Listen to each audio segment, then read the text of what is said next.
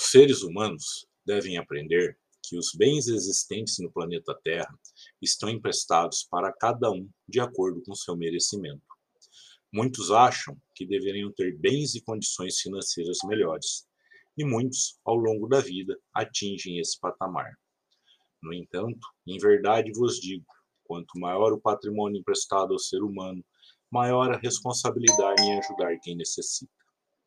Quando nos referimos às pessoas que necessitam, não estamos falando apenas das pessoas sem condições alguma, mas também de pessoas que merecem atenção, elas podem estar ao seu lado. A ajuda não é apenas com patrimônio, mas também sentar, ouvir, aconselhar, estender a mão ou o ombro amigo, uma palavra amiga de conforto, muitas vezes são melhores do que a entrega de qualquer quantia em dinheiro para a pessoa. Vamos assim, irmãos, mudar o foco e o raciocínio quanto à questão patrimonial e vamos nos atentar em ajudar a quem necessita, pois esta é a verdadeira necessidade de cada existência. Pense nisso.